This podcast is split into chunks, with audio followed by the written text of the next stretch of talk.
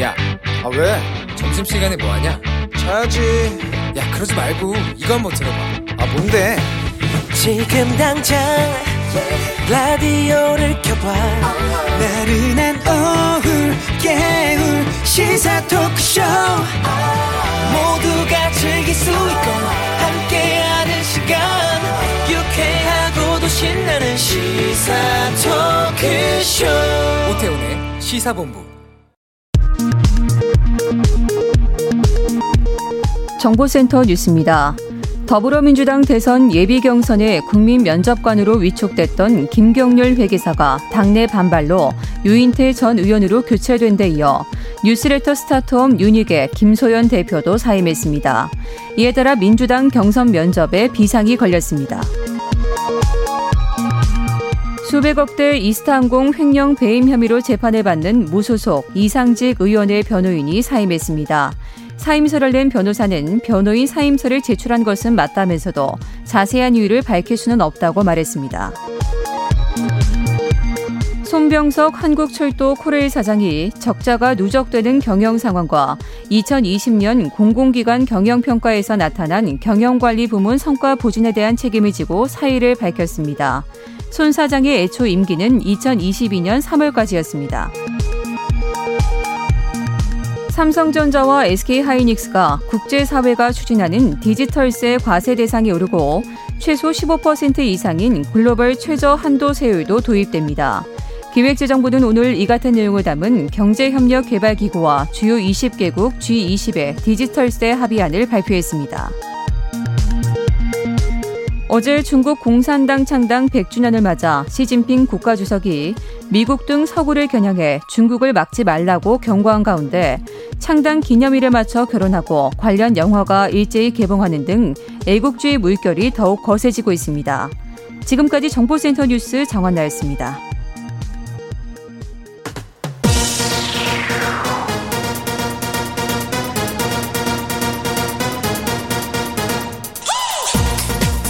박정호의 본부 뉴스.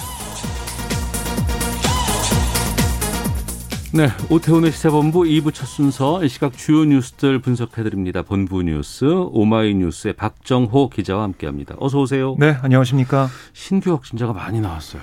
네, 그렇습니다. 지역 발생이 765명, 예. 해외 유입이 61명으로 신규 확진자가 총 826명 발생했는데요. 네. 어제 0시 기준보다 64명 늘어났습니다. 800명대는 상당히 오랜만 아니에요? 맞습니다. 6개월 만인데요. 올해 1월 7일 869명 이후 이렇게 800명대가 올라와서요. 예. 긴장을 할 수밖에 없고요. 최근 한 주간 수도권의 주간 일평균 확진자가 509명이에요. 이게 새 거리두기의 3단계 500명 이상 기준을 넘어선 겁니다. 네. 그래서 지금 보면은 뭐 수도권이 새 거리두기 이 방침에 따라서 2단계로 좀 방역이 완화된다는 얘기가 있었는데 다음 주 중반쯤에 판단한다고 했거든요. 네. 지금 상황으로 봐서는 이게 풀릴 가능성이 좀 없어 보이는 그런 모습입니다. 그 홍대 그 클럽에서 카페인가요? 네. 거기서 했던 그 원어민 강사 모임 여기 예. 감염이 상당히 많이 늘어났다면서요? 맞습니다. 이것도 계속 늘어나고 있는데요. 이 영어 학원 7곳에 지금 퍼져 있고 이 누적 확진자가 242명까지 늘었습니다.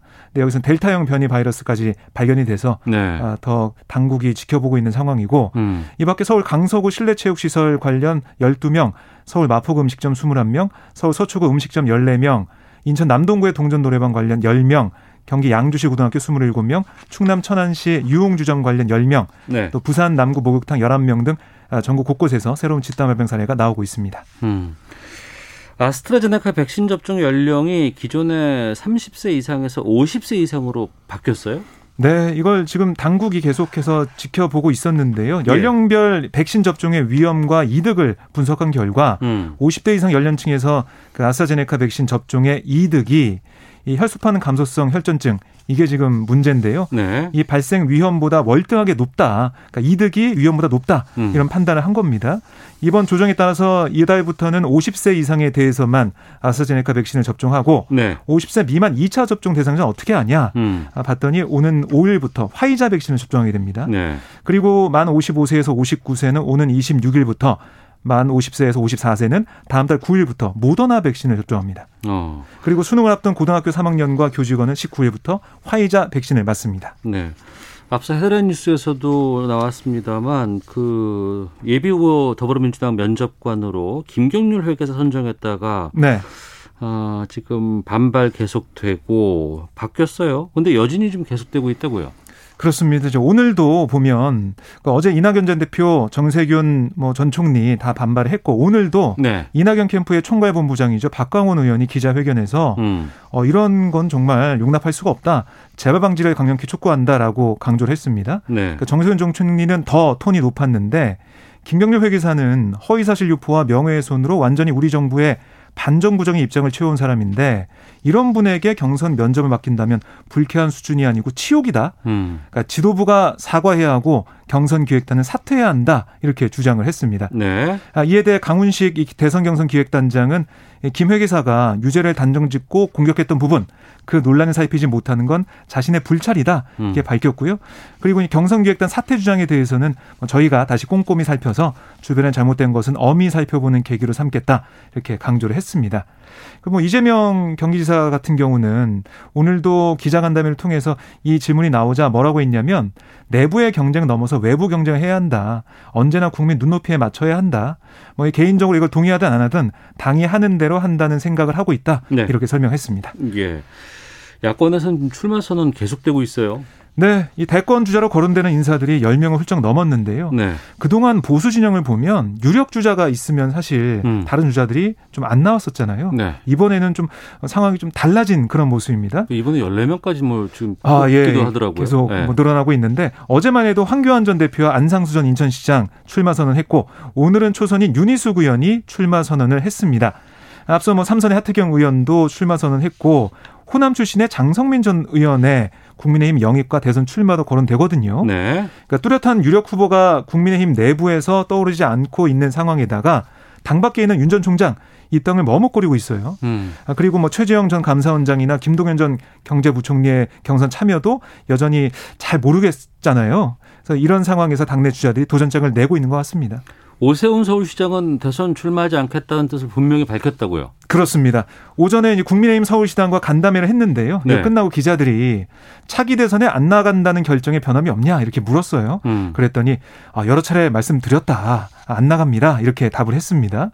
그러니까 계속해서 밝혀왔지만 네. 지금 윤 전 총장이나 최 전 원장 등 범야권의 대선 주자들 입당하지 않거나 완주하지 못할 경우 대안이 될 수 있다. 이게 거론되고 있어서 네. 아마 기자들이 계속해서 물어볼 것 같습니다. 상황이 어떨지 모르면 네. 다시 등판할 가능성도 있다. 그렇습니다. 그래서 계속 기자들은 이걸 물을 것이다. 네. 알겠습니다. 윤석열 후보 장모 최 씨에 대한 1심 선고 공판이 나왔죠? 네. 이 요양병원을 개설하고 요양급여를 편취한 혐의로 기소된 윤 전 총장의 장모 최 모 씨에게 의정부지법 재판부가 징역 3년을 선고했는데요. 네. 이 검찰이 3년을 구형했거든요. 그대로 선고가 됐습니다. 네. 그리고 최 씨는 실형을 선고받아서 법정 구속이 됐는데요. 최 씨는 의료인이 아닌데도 동업자 3명과 의료재단을 설립한 다음에 2013년 2월 경기 파주시에 요양병원을 개설하고 운영하는 데 관여하면서 2015년 5월까지 이 국민건강보험공단으로부터 요양급여 20여 9천만 원의 편취한 혐의를 받았습니다. 네. 재판부가 뭐라고 했냐면 이 피고인이 그러니까 장모 최 씨가 요양병원 개설과 운영에 관여하고 요양급여를 편취한 혐의가 모두 인정된다. 국민건강보험공단 재정을 악화시켜 국민 전체에 피해를 준 점 등을 책임이 무거운 그런 혐의다라고 양형 이유를 설명했습니다. 여기에 대해서 장모 최 씨 변호인은 재판부의 법정 구속 판단에 유감이다라고 항소한 뜻을 밝혔고요. 네. 그리고 윤 전 총장도 입장을 내놨는데 이 법조경에는 누구나 예외가 없다. 이게 자신의 소신이다라고 네. 밝혔습니다. 원론적인 얘기를 했는데요. 근데 대체적으로 이게 윤 전 총장 이 대권과도의 악재가 될 것이다 이런 분석이 많이 나오고 있고요. 특히 이제 이번 정부 정권을 향해서 부패 완판이라고 비난했는데 그런 비판이 똑같이 윤 전 총장에게 갈 것이다 이런 예측이 많이 나오고 있습니다. 네. 홍남기 부총리하고 이주열 한국은행 총재가 만났는데 네. 어떤 얘기했답니까? 이 재정당국과 통화당국의 수장인 두 사람 뭐라고 했냐면 경기가 빠르게 회복되고 있지만 부문별로 불균등한 회복 또 양극화, 금융불균형 이런 리스크가 잠재한 상황에서는 재정정책과 통화정책 간의 정교한 조화, 또 역할 부담이 그 어느 때보다 중요하다, 이런 인식을 함께 했습니다. 네. 그러니까 재정정책과 통화정책, 이 경제 상황과 역할에 따라서 상호 보완적으로 운영되는 게 바람직하다, 이런 입장을 정리를 한 건데요. 구체적으로 보면요. 재정정책은 이 하반기 경제정책 방향과 2차 추경안 등을 통해서 구체화한 바와 같이 코로나 충격에 따른 이 성장 잠재력과 소비력 훼손을 보완하면서 취약 부문까지 경기 회복을 체감하도록 당분간 현재 기조, 견제하겠다, 이런 거고요. 네. 통화정책은 이 경제 상황 개선에 맞춰서 완화 정도를 조정해서 저금리 장기화에 따른 금융 불균형, 이걸 좀 부작용을 줄여나가겠다, 이렇게 보고 있습니다. 본부 뉴스 오마이뉴스의 박정호 기자와 함께했습니다. 오늘 소식 고맙습니다. 고맙습니다.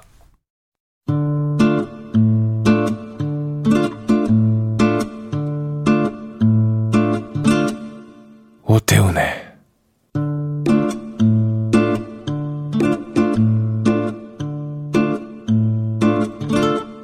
시사본부. 네, 1시 11분 지나고 있습니다. 청취자 여러분들의 참여 기다리고 있는데요. 샵 9730으로 의견 보내주시면 됩니다. 짧은 문자 50원, 긴 문자 100원, 어플리케이션 콩은 무료고요. 팟캐스트와 콩, KBS 홈페이지를 통해서 시사본부 다시 들으실 수 있습니다. 유튜브를 통해서도 만나실 수 있습니다. 유튜브 검색창에 일라디오 시사본부, 오태훈의 시사본부 이렇게 검색해 보시면 영상으로도 확인하실 수 있습니다. 금요일에는 한 주간의 언론 보도를 분석하고 비평하는 와치독 시간이 있습니다. 알파고 신하씨 외신 기자 나오셨습니다. 안녕하십니까? 네, 안녕하십니까? 예, 그리고 정상근 전 미디어오늘 기자 함께합니다. 안녕하십니까? 안녕하십니까? 예. 일주일 만에 다시 뵈네요. 예, 다시 봐야죠. 예. 조선일보를 둘러싼 논란이 계속되고 있습니다. 이번에는 조선일보 출신 기자 그리고 지금 현재 방송을 했었던 소속 앵커의 비위 혐의가 나왔다고 하는데 정상훈 기자가 좀 정리해 주시죠. 네, 사실 이 사건은 원래 좀 다른 쪽으로 화제가 먼저 됐던 사건인데 다른 뉴스로 이걸 다뤘죠. 네. 다른 코너에서도 우리가. 맞습니다. 네. 그래서 경찰이 사상 처음으로 검사의 집무실을 압수수색했다. 네, 네. 이걸로 화제가 됐던 뉴스였습니다. 그렇습니다. 이 수산업자 A씨로부터 이 서울 모지검의 부장검사가 금품을 수수한 혐의였는데 그런데 경찰이 이 수산업자 A씨를 계속 수사를 해보니까 그 넝쿨처럼 지금 줄줄이 걸려 올라오고 있는 상황이고 네. 이 중에 언론인들도 얽혀 있다라는 것이죠. 이 중에는 이 조선일보 논설위원까지 지냈다가 퇴사한 후 윤석열 전 검찰총장의 대변인이 됐던 이 이동훈 전 기자, 지금은 이제 그만뒀습니다만. 네. 그리고 그 TV조선의 간판 앵커인 엄성섭 앵커가 각각 고가의 골프채 그리고 중고차 등을 이 받았다는 의혹이 제기가 된 상황입니다. 의혹이 나온 거예요? 아니면 입건된 거예요? 지금 입건이 된 상황이죠. 입건이 됐습니까? 네. 예. 이런 입건 정도의 상황이라 그러면은 회사에서 어떤 조치 같은 것들을 좀 취하지 않나요? 지금 뭐 조선일보가 관련해서 입장을 밝히지 않고 있기 때문에 네. 뭐 지금 조선일보의 입장이 무엇인지 혹은 그 조치 이후 이 입건이 된 이후에 좀 어떤 조치를 내렸는지는 아직 알 수 없습니다. 네. 일단 이동훈 전 기자 같은 경우에는 조선일보를 그만둔 상황에서 그렇죠. 그만두고 네. 대변인으로 갔다가 이 건은 아니었던 것 같은데 그러니까 국민의힘 입당 과정에서의 이런 것들에 좀 맞지 않아서 네, 윤석열 전 총장과 좀 다른 예. 얘기를 했다가 이 대변인직을 이제 나오게 된 상황인데 어쨌든 그 이동훈 전 기자는 조선일보 소속이 일단 아니고 네. 엄성섭 앵커 같은 경우에는 본인이 지금 앵커를 좀 당분간 하지 않겠다라고 입장을 좀 밝힌 상황이어서 네. 지금 엄성섭 앵커가 진행하던 프로그램은 다른 분이 지금 진행을 하고 있습니다. 이렇게 사건에 연루가 된다거나 여러 가지 뭐 입건이 된다거나 이런 상황이 된다 그러면은 과거에는 어떻게 처리를 했나 궁금하기도 한데 그 송희영 주필의 기사 청탁 사건도 과거에 있었던 기억이 나는데 그 당시와 좀 비교해 볼 수 있을까요? 네, 그때 사건이 그 2016년에 불거진 사건이었는데 네. 그때 이제 그 조선일보하고 박근혜 정부가 정면으로 맞부딪힌 적이 있었습니다. 근데 그때 이제 당시 새누리당 김진태 의원이 이 조선일보 송희영 주필이 이 대우조선해양으로부터 2억 원 상당의 접대를 받았다 이렇게 폭로를 한 바 있는데 그때 이제 송희영 주필이 받았다는 접대가 이 대우조선해양이 제공한 제트기를 타고 그 이탈리아 나폴리에서 이제 그리스 산토리니까지 고급 요트를 이용해서 여행한 것으로 알려져 있고 이 요트의 하루 대여비가 3천만 원이 넘는다. 어이구. 이렇게 좀 전해졌었습니다. 예. 그리고 송희영 주필은 실제로 조선일보에 이 대우조선해양이 당시 좀 워크아웃으로 좀 어려운 상황에 처해 있었는데 이 대우조선해양과 관련해서 우호적인 사설을 연달아 실었던 바 있습니다. 아, 현금을 안 받으셨네요. 네, 뭐 현금을 받았는지 안 받았는지 그건 뭐 추가 수사가 된 바는 없고 어쨌든 이후에 이제 송희영 주필이 사표를 냈었고요. 네. 이 사건을 계기로 조선일보가 윤리위원회를 구성을 했습니다만 윤리위원회를 만들어지기 이전의 사건은 소급해서 심의할 수 없다라고 얘기를 해서 사실상 이 송희영 주필에 대해서는 뭐 어떤 처리도 하지 않았던 그런 전례가 있습니다. 언론사라든가 기자들의 뭐 일탈이라든가 불법행위가 뭐 조선일보만의 문제는 아닌 것 같은데 그렇죠. 왜 와치독에서는 조선일보 얘기를 그렇게 많이 다룰 수밖에 없는 것일까요? 이렇게 예민한 질문에 대한 답변을 저한테 시키시면 공평한 MC의 역할인가요? 모르겠어요. 아, 그냥 의견을 여쭤보는 겁니다. 네. 근데 사실은 이거는 조선일보 위주 아니고 이렇게 기자들의 접대, 대접 문제가 네. 조만간도 있지 않을까 싶어요. 왜냐하면 딱 역사를 살펴보시면 네. 김영삼 대통령 때부터 이제 은행 거래가 이제 투명해진 거고 김영란법도 생긴 지 얼마 안 됐고 네. 무슨 말이냐면 이제 딴 나라들에서 50년대, 40년대부터 시작하는 그 투명 사회, 건조한 사회의 움직임이 우리나라에서 한국에서는 90년대 이후로부터 시작했는데 네. 아직도 이런 좀 약간 미숙한 부분들이 좀 남았다는 부분이 아쉬운 마음이긴 하지만 동시에 네. 좀 약간 뭐 현실이 아닌가 싶어요. 저는 이 기자 개인의 일탈, 뭐 조선일보의 문제라기보다는 기자의 문제 이렇게 좀 보기는 좀 어렵다라는 게 네. 일단 조선일보가 좀 눈에 띄죠. 왜냐하면은 우리나라에서 가장 큰 언론이잖아요. 그래서 같은 일이 벌어지고 사실 이 기자들의 비위가 하루에도 아마 몇 건씩 일어날 겁니다만 네. 이 조선일보는 아무래도 우리나라에서 가장 큰 신문이니까 더 눈에 띄는 것이고 그리고 또 가장 큰 신문이다 보니까 또 그만큼 조선일보 기자를 향한 유혹도 또 많을 겁니다. 네. 그러니까 그 부분이 네. 좀 힘이 센 언론. 근데 언론이 힘이 센다는 건 그렇게 가는 게 아니잖아요.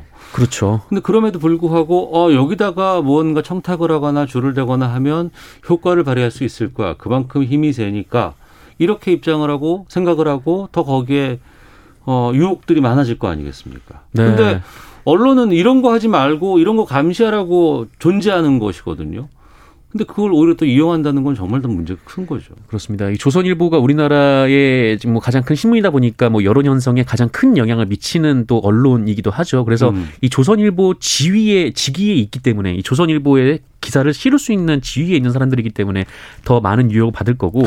근데 이런 유혹 자체를 아예 다 막을 수는 없습니다만, 근데 다만 좀 조선일보가 좀 책임져야 될 부분은 이런 사건이 발생을 했을 때 이 어떻게 처리를 하느냐 이 네. 부분은 한번 조선일보가 생각을 해봐야 될 것 같아요. 그러니까 이게 대충 무마를 하고 좀 이번 좀 송희영 전 주필 사건처럼 그냥 개인의 뭐 사표를 그냥 수거한다거나 사표를 내면 그냥 수리하고 그냥 이 얘기를 그냥 털고 그냥 넘어가는 식으로 이렇게 해서는 계속 이제 이게 조직 문화가 될 수밖에 없다. 그러니까 이런 사건이 발생을 하면은 좀 강하게 처벌을 하고 뭐 작은 사건이라고 해도 일벌백계를 하는 좀 그런 모습을 조선일보가 보여주고 또 우리가 그렇게 처리를 하고 있다는 것을 무엇보다 외부에 또 알리고 해야 이 조선일보에 대한 신뢰가 더 오히려 높아지는 그 방안이라고 생각을 합니다.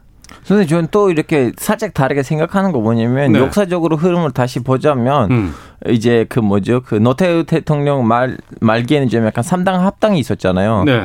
이제 그 3당 합당 위주로 봤을 때는 어떻게 보면 한국이 97년부터는 똑같은 정치 라인으로부터 뭐 좀 약간 통제를 받았다고 하면 과언이 아닐 수도 있거든요. 이제 그런 차원에서 봤을 때는 97년부터 똑같은 정치 라인에 왔다가 97년 밑에 살짝 중간에 좀 약간 교체됐다가 다시 했다 하다 보니까 그 조선일보가 오직 구독수가 많은 언론사가 아니고 동시에도 한국에서 이제 오랫동안 쌓여있는 그 관료인들한테 영향을 미친 언론사이거든요. 그래서 이거는 구독수 제일 큰 언론사 아니고 네. 나름 이 나라가 움직이는 데 있어서 영향을 미칠 만한 언론사라 떠다 보니까 그럴 수도 있겠죠. 오히려 네, 좀 약간 네. 유혹이 이 기자들을 찾아오는 거 2배, 3배도 아닐까 싶어요. 그 유혹만으로 끝날 것인지 아니면 그전에는 같이 살았을 수도 있잖아요. 같이 글 쓸 수도 있고. 네, 뭐 그렇죠.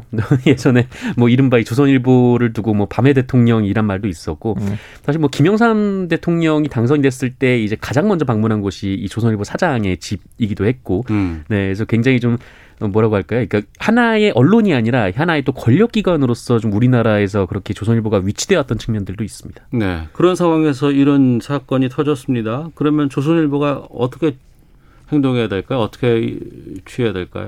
이제 조선일보뿐만 아니라 한국에 있는 웬만큼 언론사가 한국에 있는 그 정치 패러다임이 변하고 있다는 것을 좀 깨달았으면 좋겠어요. 제일 좀 뭐라고 해야 돼?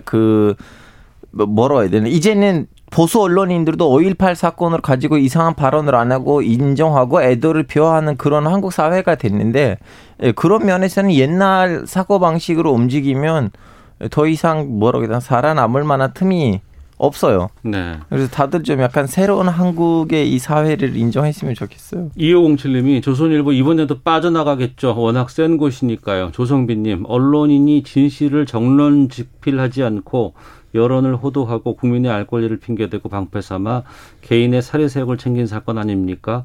저널리즘 상실의 시대를 살고 있네요. 김정우님, 수사 후 죄가 있으면 엄벌에 처해야죠. 라는 의견도 보내주셨는데, 이런 상황에서 조국 전 장관이 얼마 전 사파 논란, 여기서 좀 저희도 지난번에 살짝 살펴봤는데, 조선일보를 상대로 손해배상 소송을 제기를 했습니다. 이거 어떻게 될까요? 뭐 제가 법을 잘 아는 건 아니지만 이때 변호사분들 몇 분에게 좀 여쭤봤었는데, 근데 이 사건은 좀 명예훼손을 피할 수 있는 길은 좀 없어 보인다, 이렇게 좀 답변을 하시더라고요. 그러니까. 네. 뭐 지금 이제 조선일보가 뭐 전에 이렇게 뭐 조선일보뿐만 아니라 뭐 대부분의 언론이 이제 사과나 이 정정에 굉장히 인색한데, 이번에는 조선일보가 여러 차례 사과를 하고 또 한 페이지에 걸쳐서 뭐 지면에 한 페이지에다 다 사과문을 실었더라고요. 네네. 네. 이 자세한 보도의 경위라든지 사과문을 게재를 했습니다. 그래서 그런 걸 보면은 이 조선일보도 이 법정까지 가는 과정을 고려한 건 아닌가. 그러니까 이것이 뭐 어떤 고의가 아니라 이제 실수이고, 또 우리는 이제 충분히 이제 사과를 하려고 노력을 했다, 좀 이런 부분을 좀 강조를 한 것으로 하고 싶어 하는 것으로 좀 보입니다. 그래서 네. 뭐 사실 이게 고의라는 점을 좀 입증하기가 좀 쉽지는 않기 때문에 이게 언론 관련 판례에 비춰서 뭐 강하게 처벌이 될 것인가, 뭐 이렇게는 아마 잘 안 될 것으로. 이게 또 미주판에도 이게 실려가지고 거기로 또 고소해야 된다는 움직임도 있었잖아요. 네, 지금 조국 전 장관이 이제 미국의 변호사를 알아보고 있다, 좀 이렇게 얘기를 한 바가 있었습니다. 저도 사실은 이 현상을 보고 마음이 좀 약간 양쪽으로 있어요. 하나는 조국 전 장관이 예전에는 뭐라고 해야 되나, 그 언론 상들이 이런 행동들을 별로 바람직하지 않다, 언론 냅둬야 된다는 말씀들을 하셨긴 했는데, 그냥 결론적으로 또 누가 나와서 이렇게 세게 나가야지 언론인들이 앞으로는 조금 더 정신을 차리고 움직이지 않을까라는 생각으로 지지하는 마음도 있어요. 알겠습니다.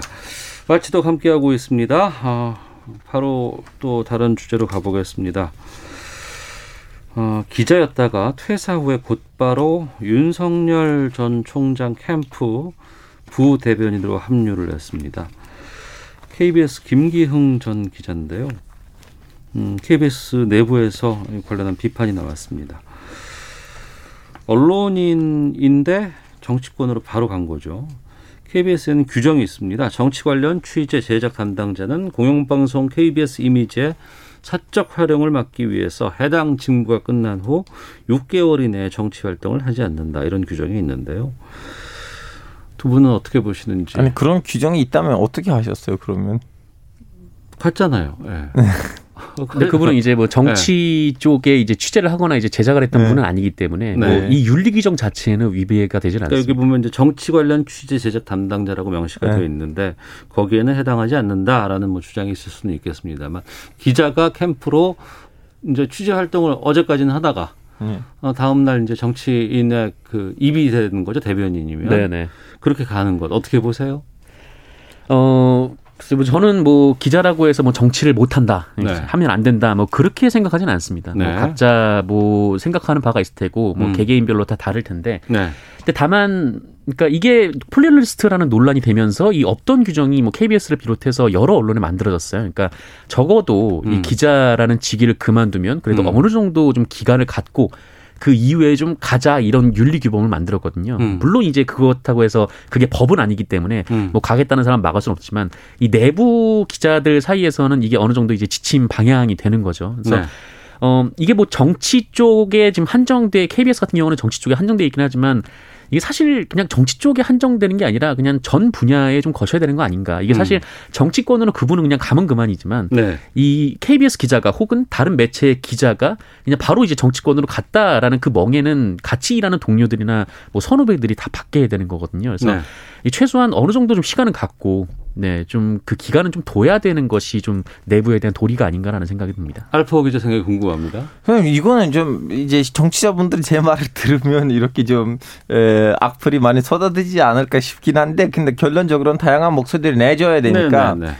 이건 제가 보기엔 좀 약간 살짝 동양적인 윤리인 것 같아요. 왜냐하면 일단은 서양인 아니면 중동에서는 남미에서는 네.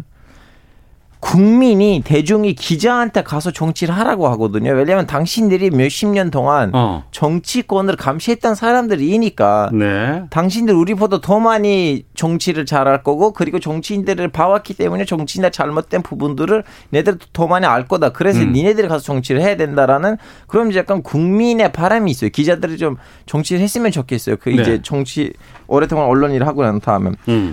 근데 이제 문제가 뭐냐면 한국에 있는 기자 출신의 정치인들의 행동하고 외국에 있는 기자 출신의 정치인의 행동이 뭐냐면 예를 들면 저는 A 정당에 대한 논조를 갖고 있는 기자인데 네.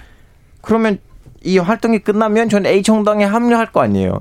근데 그럴 때 그 기자들은 주로 그 A라는 정당 안에 들어가서 내부 개혁을 일으키는 이렇게 좀 약간 복종하는 스타일 아니고 오히려 좀 약간 그 정당을 변화시키려고 하는 역할을 해봐요. 왜냐면 그동안 이제 같은 정당을 사랑하는 기자로서 봐왔기 때문에 문제점들도 알 거 아니에요. 네네. 근데 한국에서는 그런 모습들 없기 때문에 국민으로부터 아 기자는 왜 가서 이렇게 정치권 기자가 가서 정치를 하냐라고 이런 좀 약간 신뢰가 떨어진가 봐요. 그러니까 언론인으로서 또 취재 활동을 하면서 얻은 여러 가지 노하우라든가 이런 네. 것들을 본인이 뭐 어느 정당을 지지할 수는 있겠죠. 다들 뭐 그런 정당이 있을 수 있으니까. 그럼 그쪽에 가서 그걸 통해서 개혁하고 변화를 일으키는 건 괜찮다고 보는데 네. 그게 아니고 보면은 지금 보면 자리 찾아서 간다. 이런 건 안 좋다는 거 아니에요. 그렇죠. 이제 그런 이미지를 기자 출신 정치인들을 바꿔줘야 돼요. 예. 지금 현재도 전 세계 정상들을 보시면 기자 출신 대통령이나 국무총리 많아요. 그러니까 지금 보면 지금 윤도한 국민소통수석은 MBC 출신이고 여현호 국정홍보 비서관은 한겨레에서 청와대로 갔고 또 지난번에 사표 냈었던 그 강민석 청와대 대변인, 중앙일보 부국장 출신이고 김우겸 전 대변인도 한겨레 신문에 있었죠. 또 그 전에 뭐 이동관, 강효상, KBS 출신 민경욱 다 기자들이거든요. 이거 어떻게 해야 될까요? 알파고 기자 얘기가 저는 꽤 중요한 얘기라고 생각이 드는데 그러니까 네. 우리나라에서 이 기자들이 정치라는 것에 대해서 사람들이 좀 거부감을 갖는 이유는 이 기자들이 자신의 정치적 입지를 위해서 기사를 이용하는 경우들이 꽤나 많았고 그래요? 예. 네. 그리고 이 정치권에 가는 과정도 보통 이제 다른 나라 같은 경우에는 뭐 어릴 때부터 이제 정당에 대해서 뭐 학습을 하면서 이렇게 정치인으로 성장을 하거나 혹은 영입이 됐다면 어떤 전문적인 영역에서 영입이 되어서 정치적인 일을 하고 그 이후에 퇴임해서 다시 또 자기 전문 영역으로 돌아가는 그런 일들이 많은데 네. 우리나라 같은 경우는 그냥 기자들을 그 정치에 어떻게 활용하냐면은 그냥 데려와서 그 위에 높은 사람들이 데려와서 그냥 대변인이나 뭐 이렇게 언론 관리 뭐 이 네. 정도의 언론 특보 이런 거 많이 시켰죠. 네. 네, 그냥 이른바 좀 기능적인 활용을 하는데 그치는 데 있습니다. 그래서 이 기자라는 사람들이 우리나라 정치권에서 그냥 도구화처럼 되는 거고 네. 그러다 보니까 본인의 정치적인 어떤 식견이나 좀 그런 뭐 입장이나 뭐 그런 것들이 잘 보이지 않는 거죠. 그래서 이 사람들이 그냥 정치를 자기 성공의 발판으로 삼는구나라고 우리나라 분들은 받아들이는 거고 그게 다 모든 문제의 시작인 것 같습니다. 네, 이게 그 끝을 맺을지 아니면 계속 또 될지 이건 좀 정치권이라든가 언론인들이 어떻게 활동하느냐 행동하느냐 또 국민들이 그걸 어떻게 바라보느냐 여기에 따라서 좀 달라지지 않을까. 하나의 기자고 어떤 정당에 들어가서 그 정당을 아수라장으로 만들어야지 오케이. 그런 떨어진 신뢰가 회복되지 않을까 싶어요. 그런가요?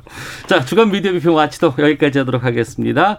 정상근 기자, 알파고 신하씨 외신 기자 두 분과 함께했습니다. 두 분 오늘 말씀 고맙습니다. 고맙습니다. 예, 감사합니다. 자, 이어서 기상청 연결해서 미세먼지 정보 확인하고 교통 정보 또 살펴보도록 하겠습니다. 날씨와 미세먼지 정보 전해주시죠. 네. 지금 전 시간까지 호남 지역을 중심으로 미세먼지 농도가 나쁨 단계를 보인 곳도 있었지만 지금 1시를 기해서 모두 보통 단계이거나 좋은 단계로 회복이 됐습니다. 서울은 초미세먼지 농도는 1세제곱미터당 14마이크로그램, 미세먼지는 25마이크로그램으로 좋은 단계를 보이고 있고요. 대기 확산이 원활하기 때문에 오늘과 내일 계속해서 보통이거나 좋은 단계를 유지할 것으로 예상이 됩니다. 다만 오존 농도가 높아지면서 전라남도 장흥 일대로 오존주의보가 내려져 있고 오늘 강원권, 대구, 울산, 부산, 제주를 제외하고 나머지 지역에서도 오존은 나쁨 단계를 보일 수 있다는 점 참고하시기 바랍니다. 오늘까지는 곳곳에 소나기 가능성이 있습니다. 수도권 지역과 강원도 남부 내륙 지역, 충청도 북부 지역, 전라권, 제주도 산지를 중심으로 저녁까지 5에서 40mm 정도 요란하게 소나기가 지나가는 곳이 있을 것으로 보이고 내일은 정체전선이 북상을 하고 이 정체전선상에 발달한 저기압의 영향을 받기 때문에 전국적인 비 예보가 있는데 오전에 제주도 지방부터 시작되겠고요. 오후가 되면 수도권, 충청권, 남부, 밤이 되면 전국으로 확대되겠습니다. 강원 영동 지방의 경우 동풍이 더해지면서 다른 지역보다 좀 이른 오전 중에 비가 시작될 것으로 보이고 이렇게 시작된 비는 일요일까지 이어지면서 특히 중부지방과 전라권, 경상남도 남해안, 지리산 부근과 제주도 지방을 중심으로 강하고 많은 비가 예상됩니다. 비뿐만 아니라 강풍이 동반될 것으로 보여서 여러모로 주변을 단속하시는 것이 좋겠습니다. 수도권 지역과 전라남도 내륙 지역은 폭염특보가 여전히 발효되고 있는 가운데 오늘 낮 최고 기온 서울, 대전, 광주 32도 등 전국은 24도에서 32도 사이가 되겠습니다. 지금 서울 기온은 20.9도입니다. 지금까지 날씨정보와 미세먼지 상황이었습니다. 다음은 이 시각 교통상황 알아보겠습니다. KBS 교통정보센터의 임초희 씨입니다. 네, 이 시각 교통정보입니다. 먼저 고속도로 작업으로 정체되는 곳입니다. 중앙고속도로 춘천 쪽으로 작업 중인 칠곡 부근으로 금호분기점부터 정체가 심하고요. 호남지선 대전 쪽은 계룡 부근 2차로에서도 작업 중이라 뒤로 3km 구간 정체가 심한 편입니다. 서울 양양고속도로 양양 쪽은 화도 부근에서 작업 중이고요. 남양주요금소부터 8km 구간 막히고 있습니다. 경부고속도로 서울 쪽으로는 추풍령 휴게소 부근 1차로에서 화물차 관련 사고 처리하고 있습니다. 주의 운행하시고요. 이후로는 기흥 부근부터 수원, 달래내 부근에서 반포 사이 밀리고 있습니다. 반대 부산 쪽은 한남대교부터 서초, 죽전에서 수원 쪽으로 밀리고요. 다시 동탄부터 오산까지 3km 구간 교통량 늘었습니다. 현재 서울시 네, 올림픽대로 잠실 쪽은 동작대교와 영동대교 사이 차가 많고요. 강변북로 구리 쪽은 성산대교부터 반포대교 쪽으로 점점 밀리고 있습니다. KBS 교통정보센터에서 임초희였습니다.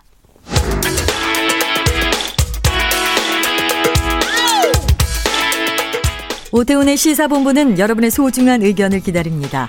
짧은 문자 50원, 긴 문자 100원의 정보 이용료가 되는 샵 9730 우물정 9730번으로 문자 보내주십시오. KBS 라디오 앱 콩은 무료입니다. KBS 라디오 오태훈의 시사본부. 지금 여러분은 대한민국 라디오 유일의 점심 시사 프로그램을 듣고 계십니다.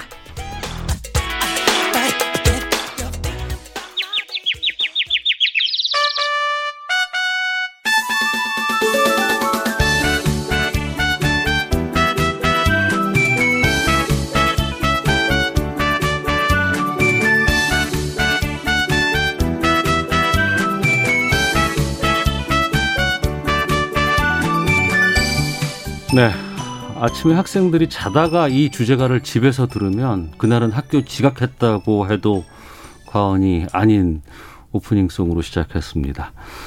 감동이 있고 삶의 파노라마가 있고 함께 사는 세상, 일상에서 만나는 선한 우리 이웃들의 이야기를 30년 동안 꾸준히 한결같이 전해준 KBS 대표 프로그램이 있습니다. 오태훈의 시사본부 금요초대석 30주년을 맞은 아침마당의 두 진행자와 함께하겠습니다. 김재원, 김소리 아나운서 나오셨습니다. 어서 오세요. 안녕하세요. 네, 안녕하십니까. 반갑습니다. 아침마당 진행하는 아나운서 김재원입니다. 김소리입니다. 네, 이 목소리를 라디오에서 듣나? 아니, 저는 아침마당 오프닝 시그널을 이 자리에서 들으니까 갑자기 가슴이 쿵쾅쿵쾅.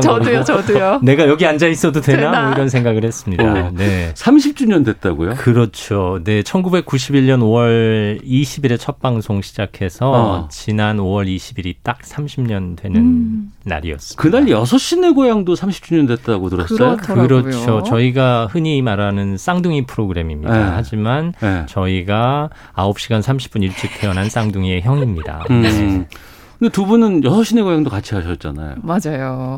제가 한 4년 정도 6시 내 고향을 김재원 아나운서랑 같이 진행을 했다가 예. 지금 한 그동안 뉴스를 진행하다가 3년여 만에 다시 아침마당에서 이렇게 재회를 하게 됐어요. 네. 저는 아침마당을 사실 지난주에 합류를 해서 이제 2주를 진행했기 때문에 네. 사실 지금 아침마당 30주년을 맞아서 시사본부에서 저희를 불러주셨는데 제가 아직 아침마당에 대해서 이야기할 짬이 되는지는 잘 모르겠습니다. 네. 오늘로 10번 방송했습니다. 10번 해보니까 어때요? 6시 내 고향이랑 달라요? 많이 다른 것 같아요. 전 어차피 교양국 프로그램이고 네. 애초에 아까도 말씀하셨듯이 뭐 쌍둥이 프로그램이니까 라고 생각을 했는데 네. 그러다가 약간 큰 코 다친 느낌이에요. 좀 더 구체적으로 얘기를 하자면 6시 내 고향은 사실 스튜디오의 진행자의 역할보다는 VCR 그 중계차에 연결을 그렇지. 해서 현장이 중요하죠. 맞아요. 네. 그 고향 소식을 듣는 게 주였는데 네. 아침마당은 그렇게 영상을 보는 것도 없고요. 네. 그냥 통으로 스튜디오에서 65분의 토크쇼를 온전히 다 이끌어가야 되는 거예요. 예. 숨 돌릴 틈이 없더라고요. 네. 말은 저렇게 하면서도 숨 잘 쉬면서 지난 10번의 방송을 아주 완벽하게 마쳤습니다. 아차 싶으면 김재원 아나운서한테 기대면 되잖아요. 늘 기대고 있어요. 이미 빌붙어 있어요 지금. 네. 근데 방송 30주년이라고 한다 그러면 네.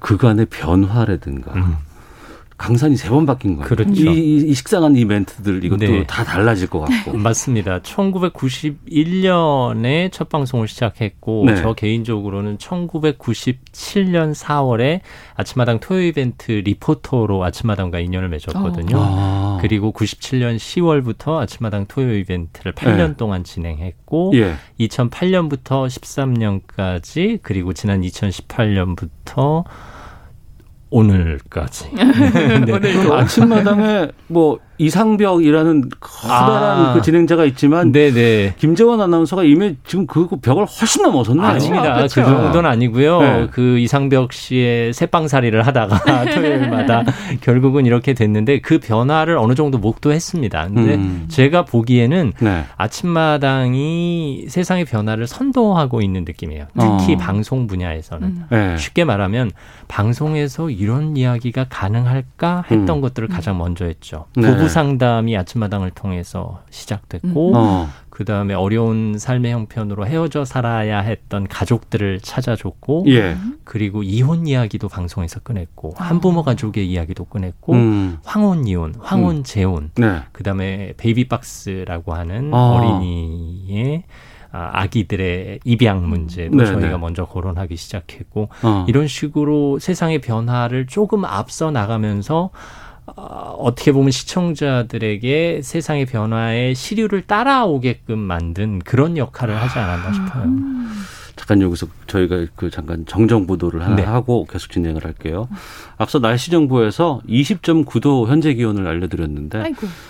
많이 덥습니다. 맞아요. 30.9도로 정정하도록 네네. 하겠습니다. 네, 지금 스튜디오의 열기는 더 뜨겁습니다. 아니 이게 아나운서 셋이 모이니까. 이분들하고 같이 방송하려고 그러면 난 이거 아닌데. 이거. 오디오가 비질 않네요. 그러네요. 5318님께서 출근할 때 아침마다 김재원 아나운서의 인사를 듣게 되면 지각입니다. 그렇죠. 차도남처럼 보였었는데 게스트분들을 향한 세심한 배려감에 놀랐었습니다. 최혜자님도 아침마다 반갑습니다라는 문자도 보내주셨는데 그러면 그 흐름들이 좀 시대별로 바뀌었어요? 그렇죠. 방송 포맷도 네. 사실 방송에서 상담 프로그램을 시작하고 그리고 한때 이제 모자를 쓰고 나오거나 가림막 뒤에서 이야기하는 그 기억난다. 예, 저희가 먼저 시작했고 네. 이산가족의 만남도 그렇고 그리고 연예인들이 집단으로 모여서 함께하는 토크의 형식도 저희가 먼저 시작했고 이른바 목요특강이라고 해서 방송에서 특강을 하는 그런 부분도 저희가 먼저 시작했고 심지어 황혼의 파트너를 찾아주는 제2의 짝을 찾습니다 해서 그거 한때 그 아나운서들이 거기 다 나와서 소개해주고 막 이러지 않았습니까? 그래서 방송의 포맷도 저희가 선도한 부분이 있다고 자부하고 있습니다. 예. 그럼 김소리 아나운서는 입사 전부터 이걸 보셨을 거 아니에요? 입사 전 정도가 아니고요. 91년도 5월 시작이면 제가 91년도에 초등학교에 입학을 했어요. 네. 그 아이가 이렇게 자라서 아나운서가 돼서 심지어 아나운서 제가 이제 13년 차거든요. 네, 네. 그 세월이 지날 동안에 이 프로가 이렇게 건재하고 있는 거죠. 7294님께서 6시 내 고향 생방송 도중 의자내려간 방송사고 네. 김소리 아나운서의 노련한 방송 진행 덕분에 너무 즐거웠습니다. 맞습니다. 두 분 아나운서님 응원합니다. 그분께서 제대로 알고 계신 거예요. 네. 사실 6시 내 고향 의자 내려가는 방송사고의 주인공은 김소리 씨거든요. 네. 그 100초간의 이 영상을 완성도 있게 만들어준 주인공입니다. 제가 아침마당 와서 제일 먼저 확인했던 게 의자입니다. 네. 아침마당은 대부분 서서 방송을 해서 네. 방송사고 요인이 큰 게 하나 줄었습니다. 네. 그리고 아침마당은 6시 내 고향도 마찬가지지만 계속 생방이잖아요. 그렇죠. 매일 생방입니다. 심지어 명절 때도 생방을 하니까. 그리고 6시 내 고향과 비교해보면 6시 내 고향은 아무래도 이제 VCR 플레이가 많고 함께 보시죠가 계속 맞아요. 나오는데 네. 아침마당은 생방송에 익숙치 않은 일반인들도 많이 나오시고. 맞습니다. 근데 이분들과의 토크를 진행하는 게 긴장될 수 있고 사고도 날 수 있고. 근데 그런 게 전혀 느껴지지 않는 완벽함이 어디서 나올까?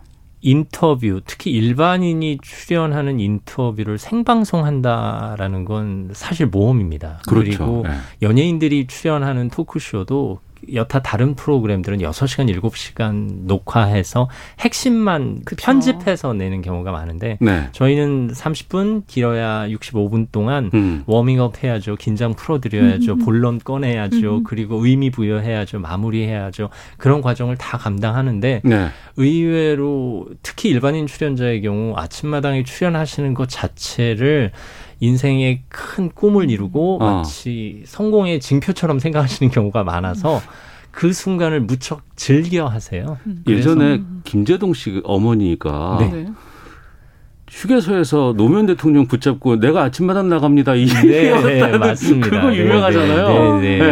네. 그래서 많은 스타들이 또 많은 문화예술인들이 또 많은 사회인들이 아침마당에 출연하는 이유가 저희 부모님이 정말 좋아하셔서 이 효도로서 검증하는 그런 프로그램의 척도이기도 합니다. 네. 김소리 아나운서 집에서 아침마당 이제 진행하게 됐다 그러니까 뭐라고 하세요? 너무 좋아하셨죠. 네. 제가 아나운서 입사했을 때 네. 그때 아버지가 저 업어주셨어요, 집에서. 네. 그리고 나서 제가 9시 뉴스 들어갔을 때 또 한 번 업어주셨는데 아침마당 들어가고 또 한 번 그랬습니다. 네. 승승장구하셨네요. 아니에요. 그런 건 아니고. KBS 주요 좋아하셨어요. 프로그램을 다 그러셨죠. 그러니까 아침마당을 지금 하고 있고. 맞아요. 네.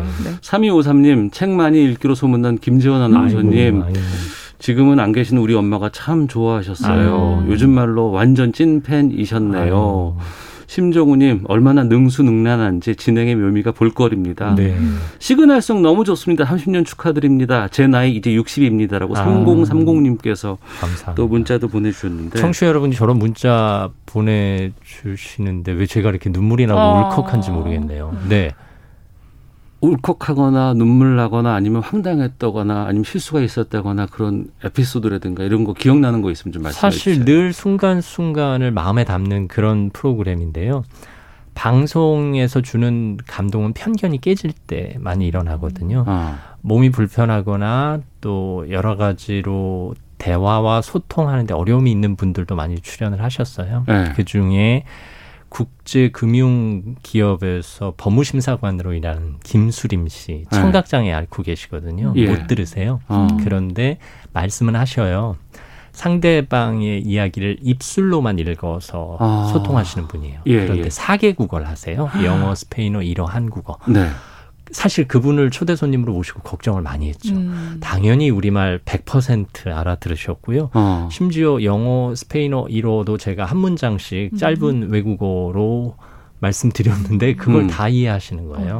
그리고 언젠가는 달팽이의 별 다큐멘터리 영화의 주인공 조영찬 씨, 김순호 씨 부부가 출연하셨는데 그 영화 저도 봤어요. 씨는 네, 척추장애를 앓고 있고 조영찬 씨는 들리지도 않고 보이지도 않는 분이거든요. 그분과 함께 토크쇼를 지화, 손가락으로 이야기하면서 진행을 했어요.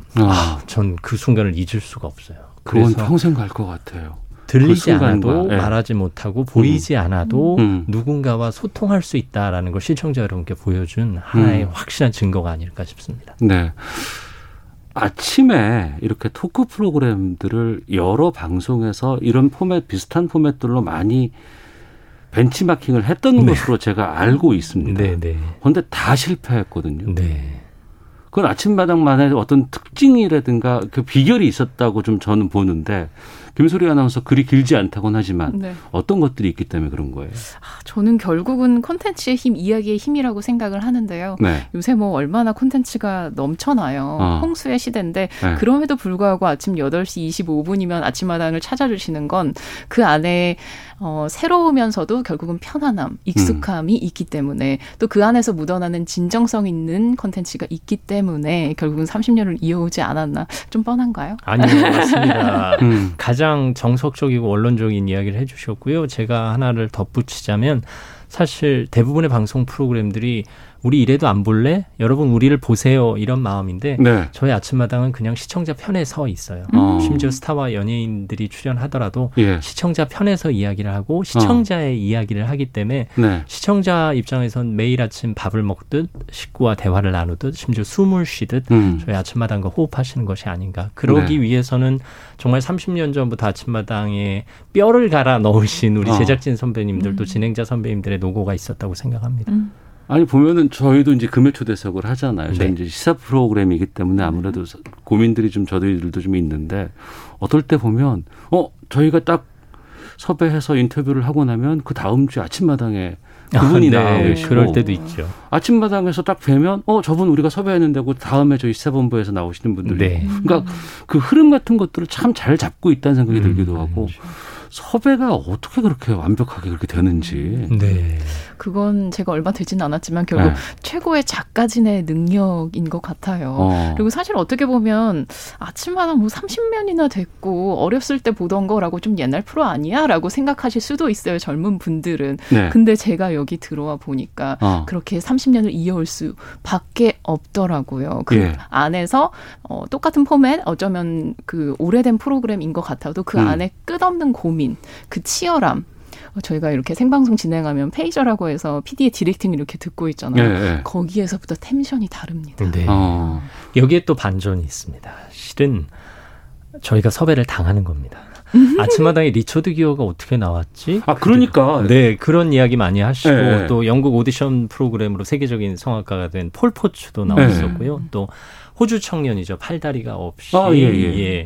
지체장애를 겪고도 아주 밝고 맑게 잘 살아가는 닉 부이치치도 출연했었고 또 뭐 대한민국이 나온 연예계 스타 유산슬, 유재석 씨, 또 B 씨, 박진영 씨 뭐 이런 분들도 출연하셨는데 자청에서 나오셨죠. 그들이 먼저 저희 아침마당에 출연하겠다고 섭외 전화를 하신 거예요. 해외 유명 스타들이 대한민국 가면 그래도 대표 네. 프로그램 나가야 되는데 뭐 할까? 그럼 아침마당 나가야지. 리처드 기어도 방한해서 한 프로그램을 선정하셨는데 그것이 아침마당이었습니다. 그러니까 지금 보면 그래요. 왜 리처드 기어가 아침마당에 나오느냐. 무슨 말을 할 수 있을 것이냐라는 그런 미스테리 같은 것들 좀 많이 나오는데 청취자 문자가 쇄도합니다. 0995번님. 저에게는 추억이 있습니다. 일반인으로 5회 출연을 했어요. 반갑습니다. 예, 0995번님이고요. 거의 저랑 비슷하게 나오셨네요. 이주윤님은 김재원 아나운서 얘기가 많다. KBS의 자산인자 자원입니다. 감사합니다. 예.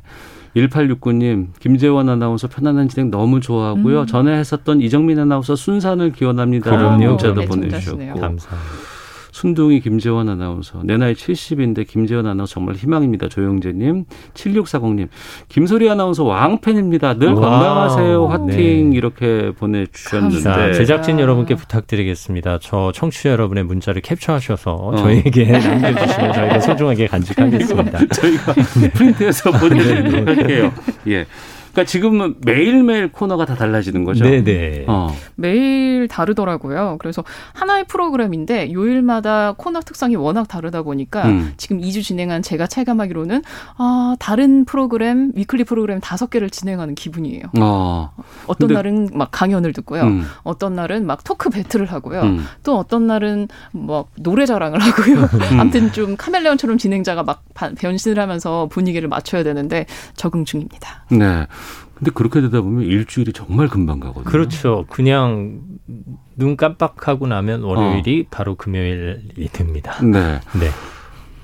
생방하다가 어떤 문제점들이 발생한 적도 있긴 있었죠. 사실 말로 인한 실수가 많기 때문에 저희의 실수도 물론이지만 출연자들이 무의식 중에 상대방에게 상처를 주거나 또 누군가를 위로하려다가 폄하하거나 또 누군가를 칭찬하려다가 깎아내리거나 누군가에게 희망을 주려다가 누군가에게 상처를 주는 경우가 참 많거든요. 그러면 저희가 긴급 출동해서 그 상황을 무마하고 이른바 119 구조대 조금가게 그 상황을 무마함과 동시에 그 발언으로 상처를 입었을 법한 시청자 여러분을 위로하는 그런 역할을 또 저희가 해야 합니다. 그 부분이 저도 참 궁금했었는데 네. 1212님께서 아침마당의 참된 무기는 진솔함이죠라고 말씀을 주셨는데 우리 사회가 문화라든가 여러 가지 인생이라든가 다양한 시각들을 참 잘 보듬고 잘 들어주는 건데 정치적인 상황으로만 이게 들어가면 네. 서로 간에 싸우게 되고 언성이 높게 되고 넌 틀려, 내가 맞아. 다름을 인정하는 게 맞습니다. 아니고 그런 경우가 참 많거든요. 네. 근데 아침마당도 생방송으로 토크를 하고 섭외를 하고 하다 보면 그런 경우가 생길 수도 있을 것 같고. 그 부분도 저희가 고민을 많이 하는 부분인데요. 네. 설령 제가 제 친구와 정치적 신념이 다르더라도 그 친구와 저는 정치적 신념이 다를 뿐이지 공유하는 부분이 많기 때문에 친구인 거거든요. 예, 예. 지금 대한민국이 정치적 이념으로 나뉘어져 있다고 생각하시는 분 많은데 정치적 신념을 제외하고는 공유하고 있는 부분이 훨씬 많습니다. 예. 아침마당이 그 두 동그라미 세 동그라미의 교집합 공유하는 부분을 국민과 함께 나누면서 국민을 하나로 만드는 데 기여하고 있다고 생각해요. 물론 정치적 중립지대만은 아닙니다. 저희 대통령도 나오셨었고 총리도 나오셨었고 국회의원들도 가끔 나오셨는데 예. 그분들이 나오실 때마다 저희는 고민이 많아요. 하지만 지지하는 분들에게는 그분의 진솔함을 보여드리고 그분을 지지하지 않는 분들에게는 평소 그분에게서 발견하지 못했던 참된 가치를 느낄 수 있도록 저희는 최선을 다하고 있습니다. 아, 이게 원고가 없는데 어떻게 저렇게 말을 하시죠? 그렇죠. 네. 제가 이런 분과 방송을 합니다. 아이고, 스트레스 많이 받을 것 같아요. 아니, 배우자. 네. 7159님께서 전 반도체 운송 기사입니다. 늘 하루 일과에 지침이 되어주심에 감사합니다. 아이고, 감사합니다. 늘 강건하시길 기도합니다라는 예, 문자도 보내주셨는데 이런 부분들 좀 있어요. 그러니까 정치적으로 어떤 이런 부분들이 한때는 이게 문제가 될 소재도 네네. 있기도 하고 또 정치인들은 그렇기 때문에 더 아침마당에 나오고 싶어 한다는 네, 그런 얘기들도 많이 네. 있고.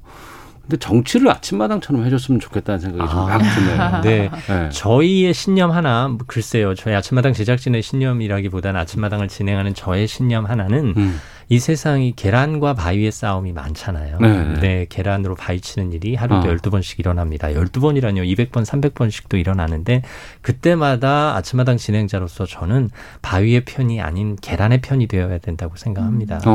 네, 그리고 실제로 산업재해 피해자도 그렇고 자살자 유가족들도 그렇고 최근에 이런 분들 많이 다녀가셨거든요. 그분들이 이 세상에서 힘들게 투쟁하실 때 저희는 계란 편이 되어서 바위의 마음을 흔들고 움직일 수 있는 그런 역할을 하기 위해 매일매일 열심히 공부하고 노력하고 있습니다. 네, 아침마당이 단순히 이렇게 의미만 부여하는 것뿐만 아니라 정말 놀라운 게 시청률 탑5에 항상 들어가요. 아, 네. 네. 그렇긴 한데 또 네. 그래도 그 나름의 그 안에서 되게 치열함이 있고 요새 또 제가 들어온 지 얼마 안 됐는데 계절적으로 네. 야외 활동이 많아지는 계절이잖아요. 예, 사실 예. 방송가는 여름엔 시청률이 조금 다소 떨어지고 그럼요, 겨울 되면 또 조금 올라가고가 있는데 제가 이 타이밍에 들어가다 보니까 괜히 혼자 좀 가시방송이고 그래요. 네. 요새 조금 주춤한 것 같아서. 그 주춤이 내 잘못이 아닐까라는 그런 생각 하지 마세요. 네. 전혀 그렇지 않습니다. 시청률은 저희가 시청자 여러분께 감사할 뿐이고요. 시청자 여러분이 전적으로 선택하시는 거기 때문에 늘 감사의 마음으로 열심히 만들고 있습니다. 6012님께서 문화공감도 날마다 잘 듣고 있습니다. 아, 감사합니다. 올해 진행 부탁드립니다라는 네. 문자도 좀 보내주셨는데. 매일 밤 12시 5분부터 여러분의 문화생활 저희 문화공감 김재원입니다가 책임져 드리겠습니다. 깨알홍보. 네. 김소리 아나운서도 홍보하세요. 아침마다 말고 또 있잖아요. 아, 맞아요. 제가 질문하는 기자들 Q라는 프로그램을 네. 4월부터 새롭게 진행을 하고 있는데 미디어 비평 프로그램이에요. 네. 그래서 일요일 밤 10시 35분에 KBS 1TV에서 방송이 되고 있는데 아직은 시청률이 그렇게 높진 않지만 네. 여러분 미디어에 대한 날카로운 시각을 함께 나눠볼 수 있는 네, 그런 질문을 많이 해보는 프로그램이니까요. 깨알 관심 부탁드립니다. 네, 이제 아침마당 이제 진행자로 이제 정착을 했어요. 앞으로 또 장수하셔야 될 것 같은데 아유.